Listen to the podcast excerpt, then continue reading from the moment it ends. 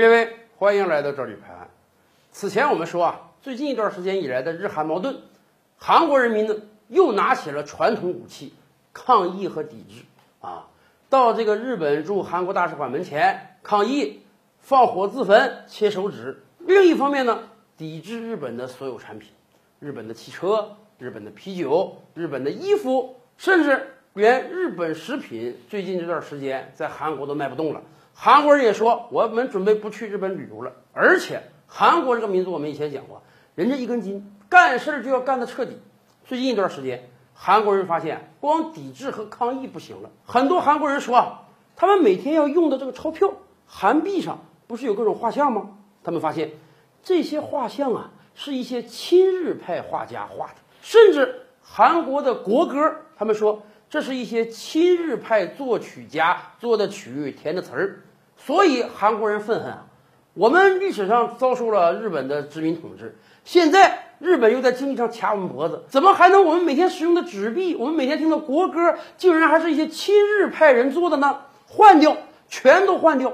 有的韩国人就说啊，不惜多少代价都要把现在使用的韩币换掉，要把今天使用的韩国国歌换掉。这个亲日派在韩国确实是很有渊源的。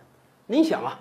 日本殖民统治韩国三四十年时间，任用了大量的韩国籍官员，甚至我们以前讲过，韩国前总统朴槿惠的爸爸朴正熙也是韩国前总统，他在日本殖民时代那是日军的成员呀。而韩国独立之后，也有很多当年的亲日派的人在日本政府里工作过的高官，又在独立之后的韩国政府里担任高官职位，所以。韩国人是特别愤恨这些亲日派的，但是有一个问题啊，韩国人怎么知道今天韩币上的画像是亲日派画家画的？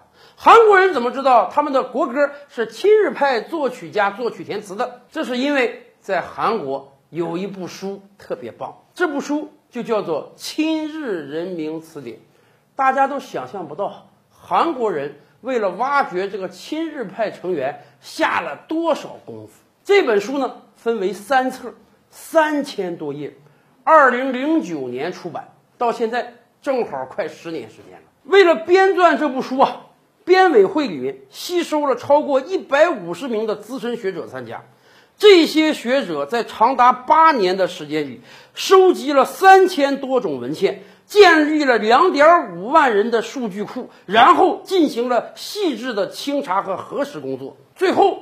在二零零九年出版的时候，这部三千多页的书啊，收录了四千三百八十九个人的名单，每一个人他叫什么名字，他干过什么事情，为什么他被称之为亲日派？也就是说，韩国人等于用这一部书，把四千三百八十九个曾经的亲日派，我们又可以称之为韩奸的人，公布出来，钉在历史耻辱柱之上。所以今天韩国人才这么轻易的就能查到谁谁谁是不是亲日派，谁谁谁当年干了什么坏事儿，这些事儿现在就要清算。能够出版这样一本书相当不容易啊！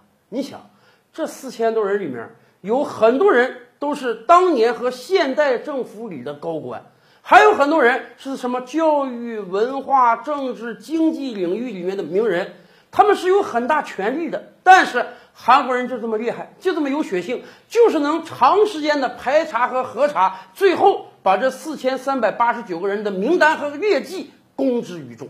而且人家这个工作做的确实很细致啊。这本书出版十年了。在这十年中啊，不断有这些人的后代在申诉，说我的祖先不是亲日派，你们搞错了。结果在这十年期间，经过大量的核查工作，只有三个人被从这四千多人名单中拿了下来。啊，人家这个编撰者说，我们经过核查，这三个人可能真的不是汉奸，不是这个亲日派，人家当年做这些工作可能是有原因的，我们把他名单拿下来。另外呢，还有三百多个人，他们的历史也正在接受审查。如果未来审查结束，有可能这三百多个人中还有很多人要被列到这个韩奸名单之中。所以，我们说，韩国人对于日本的恨，那真是刻骨铭心的呀。你想，全球范围之内有哪个国家能够这么细致的把这个名单一个一个给罗列出来啊？咱们中国当年惩戒汉奸，那也是非常厉害的。但是今天我们有这样一本当年的汉奸名录吗？没有啊。而也正是因为有了这样一本名录，所以韩国人才能随时随地检测出他们国内有哪些人是汉奸。那么接下来问题来了，韩国国歌有没有可能被更换呢？更多大千世界，更多古今完人，点击赵吕拍案的头像进来看看哦。赵吕拍案，本回书着落在此。欲知大千世界尚有何等惊奇，自然是且听下回分解。